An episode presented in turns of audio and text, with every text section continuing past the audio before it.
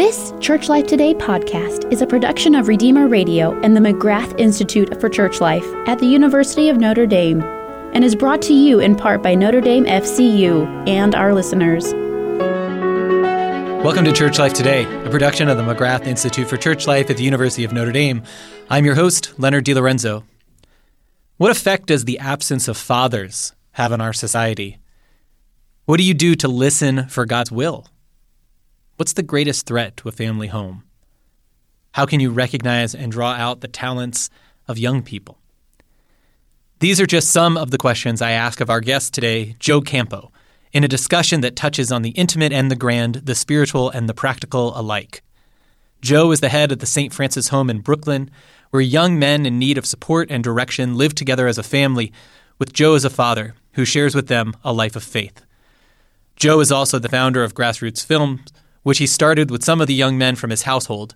Grassroots has produced such films as The Human Experience, Outcasts, Fishers of Men, and Child 31. Joe Campo, welcome to the show. Thank you.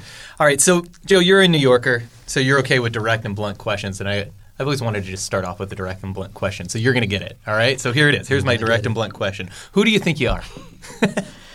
Actually, I'm asking myself the same question. All right. You know, who do I think I am? Well, I hope that I am a man of integrity, hmm. and and um, I hope that I'm doing God's will in everything that I'm doing, everything that I'm doing. And I feel, you know, as, as long as I'm doing that, then uh, then I'll, I'll know who I am. Hmm. You know, I don't know how other people view me. I don't know what other people think. I do know this. I do know that I need to do God's will. And as long as I'm doing that, that's who I am. How do you listen for God's will? Well, um, you know, there's a lot of different ways of discerning God's will. One is through other people. I'm very surprised a lot of times what other people say to me. They actually answer my questions. And then, of course, prayer life. I have a prayer life. Uh, one of the things I like to do is I, is I pray morning prayer in the morning, and I read the gospel and I apply the gospel, whatever gospel reading it is that day, is I, I try to apply it to that day as best as I can. Who taught you, or who formed you in this kind of spirituality? I'm a third order Franciscan, uh-huh. and so I kind of hang out with the CFRs, uh-huh. and I've had just great spiritual directors. And I worked along Father Benedict Groeschel over 25 years. Franciscan friar of the Renewal. Yes. Yeah. And so uh, just through him and all the other friars, just by watching and learning and seeing the joy that they have, is something that is contagious. Yeah. Yeah. Now you live in Brooklyn, but I want you to, if you don't mind, tell us a little bit about like really where you live, about your house. Tell us about your house, the St. Well, St. I live in the St. Francis House, uh-huh. which was started by Father Benedict Groeschel back in 1967. And so I am the director of the home, and we have uh, seven bedrooms for seven guys, and we help people who need a second chance in life. That's how the house is kind of described. And so some of the young men come there for economic problems, some come from drug and alcohol problems, uh, some just need some help. But they get an opportunity to use our facility, live there, and learn hmm. about life. How'd you get tangled up in this? Well, it wasn't my plan. I can tell you that much. it was God's will that you were you were unfortunately listening for. I was listening. Yeah, right. Actually, at that time, I was asking. Oh, okay. I was asking. As a matter of fact, I was praying in front of the Blessed Sacrament, and I remember saying, Lord, I'm not leaving till you tell me what you want me to do. When was this? A couple of years ago? Uh, it's 30 years ago. 30 years ago. And um, actually, uh, he answered me in about a year. Hmm. But I wasn't leaving because I knew God was calling me to something, and I just didn't know what. And I was a bit frustrated. I was kind of like, come on. You know, what is it? What is it that you want me to do? And um, when I met the, the, friars, Father Benedict Groeschel had said to me, um, I've got this house in Brooklyn.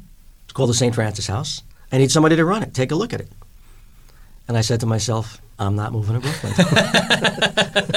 Where did you live at the I time? grew up in Long Island. Yeah, you don't go to Brooklyn. That's, that's no, no. Direction, yeah. I'm going in the wrong direction. Yeah. Actually, my parents and my family came from Brooklyn. Uh-huh.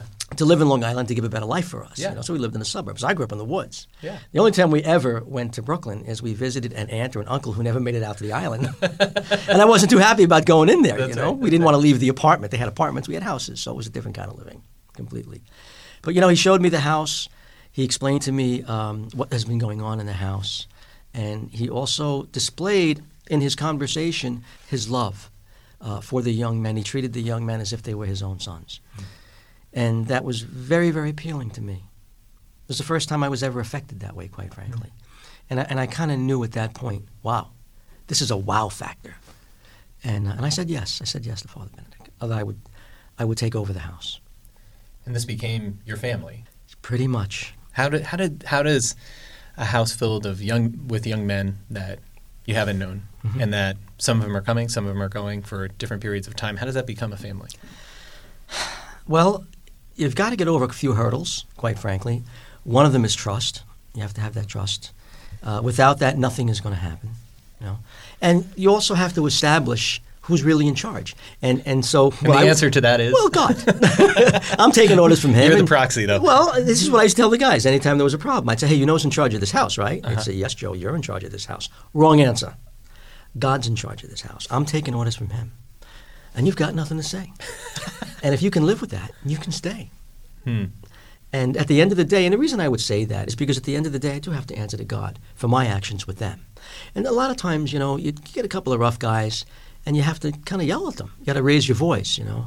But honestly, even when that was happening, I found no enjoyment in it, and I would hon- honestly think of my own sins. Hmm. I'm looking at a young man and I'm saying, rah, rah, rah, rah, rah, rah, and I'm saying to myself, well, you ain't any better. you know, what about this? What about that? And I'm like, this is crazy, you know. But uh, it's a teaching moment for all of us, quite frankly. I didn't share that information with them, Yeah. you know. But, uh, you know, you- you're interacting and, and you're becoming family slowly but surely, you know. Not everybody, you know, I mean, there's really, you get some situations where no matter what happens in life, there's a disconnect Hmm. you know. Uh, I've seen it with infants where uh, an infant doesn't connect with its own mother. It's very heartbreaking. And so if you see it with young adults, um, it's real. Yeah. It's real. So you've got these young men coming, teenagers Yep. for the most part when they Yep. come in. Um, Fatherless. Is that what they have in common? I was going to ask. Like, Mm-hmm. uh, they're coming from different circumstances, different types of problems. Look, they need something, and they're coming to this home. But I was going to ask what they have in common. It's Yeah. that they're The one thing they have in common is they're all fatherless. They have no father. And some of them who even know their father should stay away from him. Hmm. So it's a pretty lousy thing to have in common. What's the effect on young people of this fatherlessness? They're very unsure of themselves. They have no courage. They have no masculine figure who's honest with them. They have no one to tell them no in a good way. They have no one to tell them yes in a good way. You know, many, many times I would, you know, think of the passage is that you know, fathers do not discourage your sons. And here I am. Take away their courage, to discourage them, right? Don't take Yeah. away the courage from Yeah. your sons. And I find in life today, even young men who have fathers, they lack courage. Hmm. It's a shame. So is this part? Do you see this as part of your calling? Is to I do. to give them. You can't give them courage, but you can help to draw it out. Absolutely, there's no there's no question about it because you know, listen, no one wants to make mistakes, Mhm. but everybody does, and I teach them that they're human. I teach them, listen, when you take a test and you get things wrong, now you know what you don't know. No one's ever said that to them before, because everyone want, everybody wants to get 100 on the test. Well, that's great, you know, but not everybody does, and so this is a great opportunity. That when you don't know, is to become better. You're listening to Church Life Today on Redeemer Radio. We're talking with Joe Campo, founder of Grassroots Films and head of the St. Francis Home in Brooklyn, New York. Well, it sounds to me like the St. Francis House is a place, a home, first of all, but also a place that tries to bring young people along into maturity, into Christian maturity. What what have you come to understand are the marks of Christian maturity? What does a mature young person start to look like? Takes many years, Hmm. you know, uh, and and just in this one conversation, we're going to make it sound a lot easier than it is. But the reality is, it's many, many years of trial and error. And here we are, you know, we have a young man who we're trying to teach him, you know, to be a good Christian man and to believe in God, and God as described as a masculine figure, and they have none in their life. You, you're supposed to call God Father. God asks you to call Him Father, Right. But there is no Father. they have no father, yeah. yeah. So They- the word, the idea itself is Who impoverished. do they compare him to? Ah. It's extremely difficult. So that takes a very long period of time. Uh, but we have the time, Hmm. and we make the time, and, and we do it. And the plan is to do it, and is to never give up. What's the regular rhythm of your household like? I don't know what that question Well, is. what is what is what's kind of the daily living in your household? Okay, well, Like, it's important you- to know that, do? yeah, everybody works, Mhm. goes to school, or both. Okay. All right, so it's not a shelter. hmm Uh, it's not the kind of place where you can come and watch television in the daytime. I had a young man ask me, "Can we turn the TV on?" It was twelve o'clock in the afternoon. I said, "What's on?"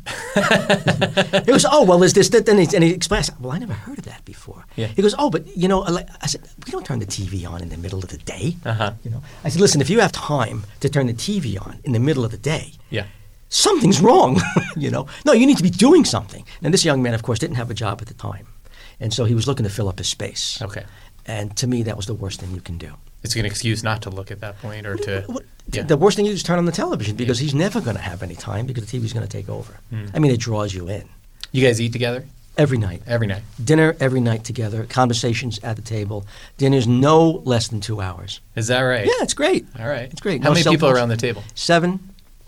Could be more if they have their girlfriends come. Could be ten people. Yeah. But everybody's and they know we're having dinner together Yeah, tonight. we're having dinner together. and we're having dinner together tomorrow night. yeah, Yeah. yeah. That's that's part of the that's part of the, the, the life. Well, I've heard you talk uh, before about St. Francis House, and I know that you put emphasis on um, trying to identify and draw out the gifts of these young people. So part of what you were talking about, the discouragement that occurs, it's I suppose that's related to not recognizing the worth, the value in yourself, what you have to offer. So, how has your time living with these young men in this house? How has it been about seeing their goodness, seeing their giftedness, and, and bringing it out? How have you done that? I have to. I, I think I have a grace. Okay, and, and I think the grace is that I see it already in them. Hmm. I see the goodness in them. As a matter of fact, it's a problem sometimes because even when they're bad, I might not see it as bad as it really is. You know, so I've been told. Um, but I, I see the goodness in them, and, and there's a part of you know my heart that goes out to their heart. It's just not fair. You know, and I remember one time when I was at a I was at a drug rehab. I used to have like twelve guys in, in this, re- and I went there, and, and and a woman had said to me, she says, "Well, I know why you're here because it makes you feel good." I said, "Feel good? I don't feel good. I haven't even had dinner yet. Just- I don't feel good about any of this No. stuff. You know, I don't do this because it makes me feel good. I do it because it makes them feel good." Hmm. And I knew why she was there. Yeah. What kind of gifts do you see in these guys?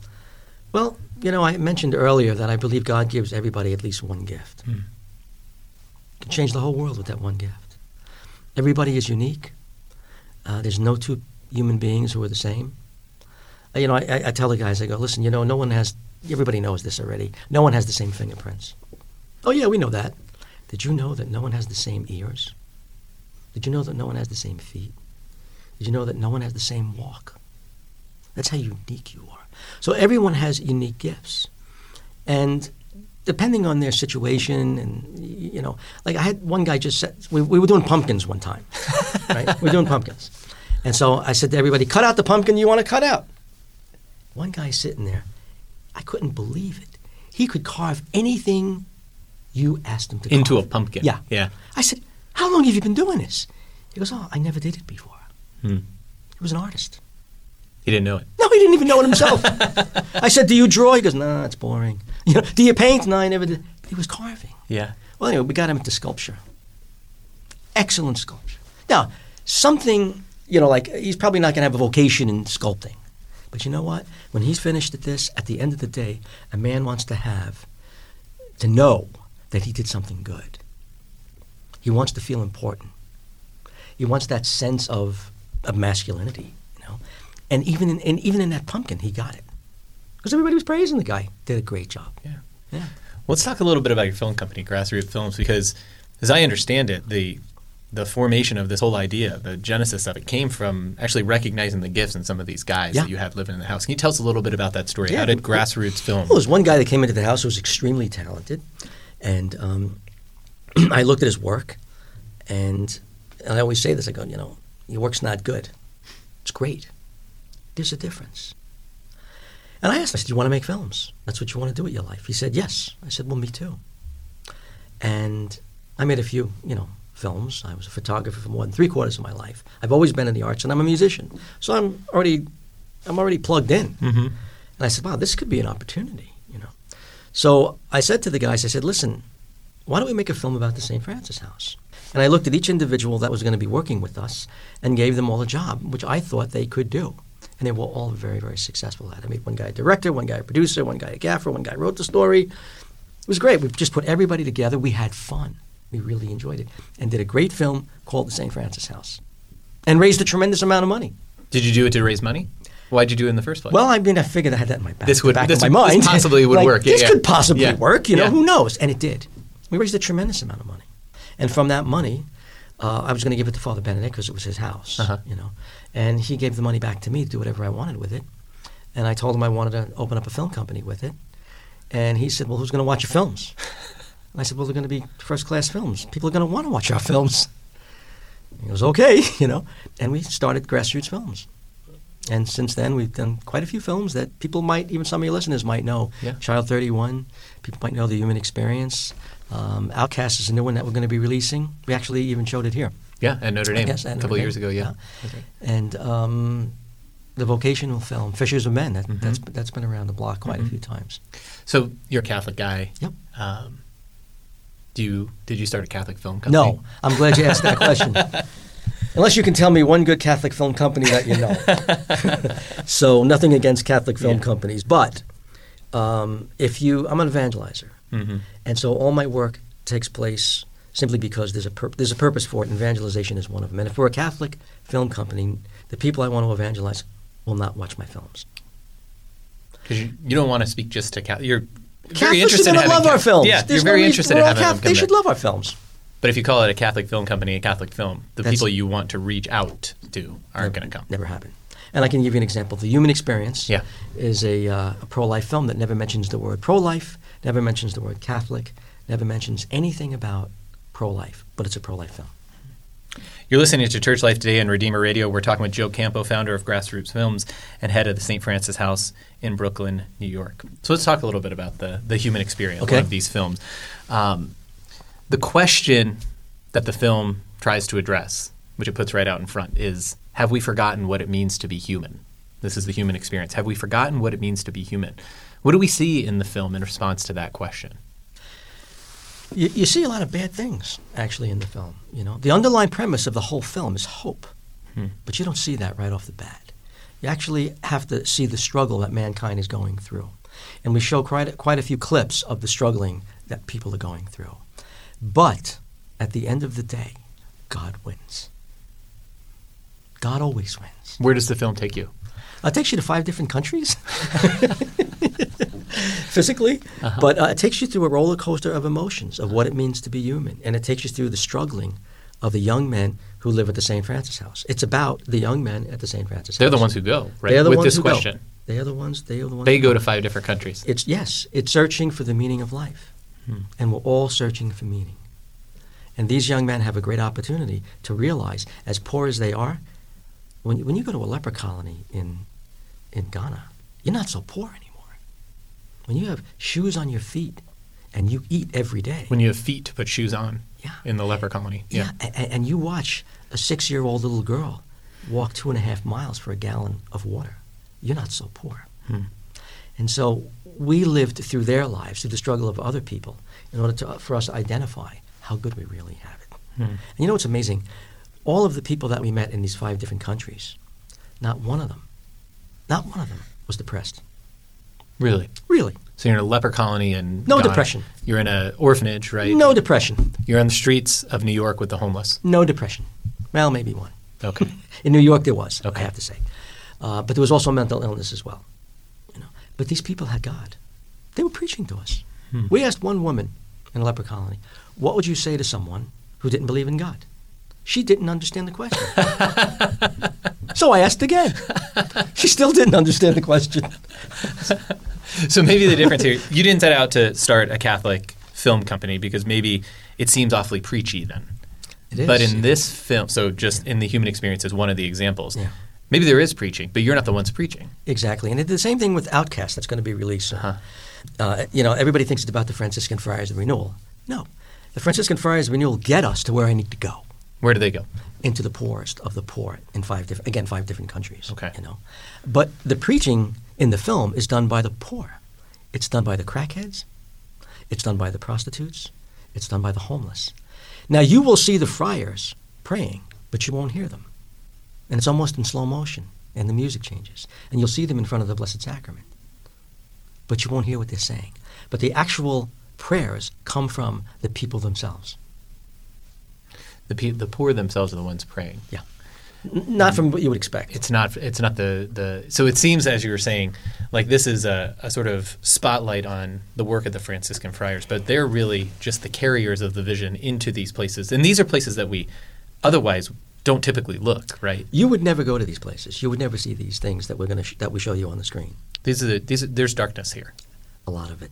As a matter of fact, I have to share something with you. Yeah. This film originally was 90 minutes. This is outcast we're talking about. Outcasts. Mhm. Um, I had to really make it a 60 minute film. I had to, I had to take 30 minutes off. It was just too dark. Hmm. It wasn't balanced who are the outcasts in society. Who were the Mhm. outcasts? Well, it was it was the prostitutes that we Mhm. met. It was the people who were uh, suffering from drug addiction in crack dens. It was the homeless on the streets. It was people in prison. there's a town in northern ireland that you show that's just Yeah. riddled with violence right it's the undoing of the community by violence and fear Yeah, right you can't live there. you just can't live There. You just can't live there. No, but the friars went there the Friars live there. Normal people You- can't live there. you can't live there Yeah, no one thought the Friars would last a week. What's their charism? Why? How do they select these places to go to? Well, uh, they were originally uh, were invited by the bishop to go there, and um, just before they were going to move in, there was a, uh, a a firebomb got thrown into a car where there were two children, and they didn't die, but they were pretty maimed, pretty bad. And the bishop called up the friars and said, "Listen, this just happened. This is even bad for Moyross. That's the town. So if you don't want to come, we understand." And the friar said, "That's exactly why we're coming." And they went. What do they do in these communities that they go to? They, they build the families back up. Basically, is what they do. They're building up the families. They're bringing Christ to the poorest of the poor. And you've gone along with them Mhm. to do this time and again. I mean, even in the beginning, you were talking about some of your own formation being from Father Benedict, from the Franciscan friars. Yes. How has their charism changed you? How has it Im- imprinted itself on you? Wow, that's a big question because I don't know, you know, what I would have done without them. Quite frankly, I, I don't think I would. You can't even see yourself without them at this point. No, Yeah. no. I became a third order third order Franciscan. Listen, I'm one of those guys who really didn't fit anywhere in life anyway. Hmm. I just didn't fit anywhere. You know, you wouldn't know that about me. But no matter, you know, I wasn't the type of guy. Even if I, my friends went to bars, I went to bars, and I'm like, what am I doing here? You know, none of none of this, the world, really. I was not impressed with the world around me, quite frankly. Yeah. And when I met them, it was the first time in my life I actually felt comfortable in my own skin. Hmm. And so I was a Franciscan, and I didn't even know it. Hmm. Like You were a Franciscan, and you didn't even know it. So this was a kind of homecoming it was in a way. absolutely. It's a really beautiful way to think about a location. You actually you discover where where you are, where you're supposed to be. where I'm supposed to be. Yeah. Hmm, beautiful. Now, as we think about these films and outcasts, uh, the friars going into these places where drugs and violence and the misuse of sex, all of this stuff is breaking apart communities. You've created, and you're in charge of a home where you try to create a space that's very different from that. But I imagine many people could think about the threats to your own home of what might come in there. Could be drugs, could be alcohol, could be violence. But I've heard you say that that's not even the hardest thing to keep out. What's No. the hard? What is the, what is what's really the hardest thing to keep out, and what's undoing? What could undo a household? Okay. It used to be drugs and alcohol. Hmm. This was a, a, you know, for many, many years, this is what people were. Now it's pornography. Pornography, could undo your household. Absolutely. Absolutely. I just had a priest tell me that 95% of the people that come in for confession has to do with that subject. Ninety-five percent of the people that come in for a confession talk Yeah. about pornography. Absolutely. Hmm. That's what he told me. You know, and so these young people are dealing with this on a daily basis. Why do you think it's harder to keep out than than drugs and alcohol? Well, I mean, you know, because of the computer, it's just so readily available to anyone, you know. And the devil uses these things because it's natural for us to, you know, pursue Mhm. the opposite sex. I mean, it's just so that's the way God created us, what we're supposed to be doing, then distorts the whole thing, Hmm. you know. And so it's, it's, it's almost impossible to keep out because of the cell phones. It's impossible to keep out, almost impossible to keep out because of the, uh, of the computers. Years ago, you know, it wasn't impossible to keep out because, you know, they had VCRs. Oh yeah, So you, know, could just take away the VCR. You're not bringing away- that in the house. That's right. You know, we don't even have a VCR in the house. How's that? Yeah. You don't need it. Yeah, You know, but with this, it's really the entry points have grown and they've become smaller. It's sinister. Hmm. It's a sinister plot. And what have you seen that do to your your men, your boys? Well, I mean, you know, I let them know that it's not the end of the world and there's recovery from all of this, and there's hope. And if they continue this behavior, I don't know what's going to happen. So usually I have the answers. Yeah. And so they're waiting for the answer. Well, Yeah. I don't know what's going to happen to you if you continue this behavior. And this is dangerous because it's uncontrollable. Hmm. And it's dealing with your intellect and it's dealing with your emotions. And worse than anything, it's distorting reality. And so, how are you going to come out of this normal? You're not. Yeah. You tell you're not. Yeah. This is something, you know, many parents who might be listening, myself included, like yeah. we wouldn't necessarily identify with the kind of household that you run. It's it's different than our homes, probably. But this is something, and there are other things too, but this is something that we share in common this desire to protect and this danger to our young people. What do you think we can do together? You know, it's, it's, it's a tough question. I mean, all we can do is the best we can do to protect them from this, as what we know right now. Hmm. You know? I don't see it going away. I see the problem is going to get worse and worse as time goes on. I mean, you know, we've got nine year olds and seven year olds who are looking at this material. Because they have access? They have access to it. You know, they have cell phones. You Hmm. know. Does a 10 year old need a cell phone? No. No. And if, you know, 15 year olds and 16 year olds are looking at it and they're babysitting or something like that, then it's, a, you know, just this trickle, trickle down effect. We have a big problem on our hands. You know. But it's up to us to do whatever we can do to undo it in some way, and it's to teach our children. yeah. Yeah, we have to teach them. And maybe that brings us back here at the end to thinking about that charism of the Franciscan friars. They go towards the problem where other people run away from the darkness. They go towards it, right? So I wonder if that's part of the last word of hope here is Yeah. yeah, here's here's part of the darkness, but let's not shy away from it. Let's go right towards it. We have to. Yeah. We have to. Well, Joe, for anybody who might want to learn a little bit more about the St. Francis House or Grassroots Films, where can they where can they find out? You can find you? us on the internet. I mean, you know, Facebook is a big thing, right? Yeah. So you can always find me on Facebook and ask me. It's just Joe Camp on Facebook in Brooklyn. But um, Grassroots Films is, Uh-huh. is Grassroots Films, but you have to put Brooklyn in there. And the same thing with the St. Francis Home. If you Grassroots St. Films, Brooklyn. right, and um, St. St. Francis- Francis Home, Brooklyn. Brooklyn. Well, you can put Greenpoint, Brooklyn, and then you'll see it come up. Sounds good. Yeah. Well, Joe Campo, thanks so much for spending Thank time you. with us today. Yeah, thank you. And thanks to all of you for joining us on Church Life today. This Church Life Today podcast is a production of Redeemer Radio and the McGrath Institute for Church Life at the University of Notre Dame and is brought to you in part by Notre Dame FCU and our listeners.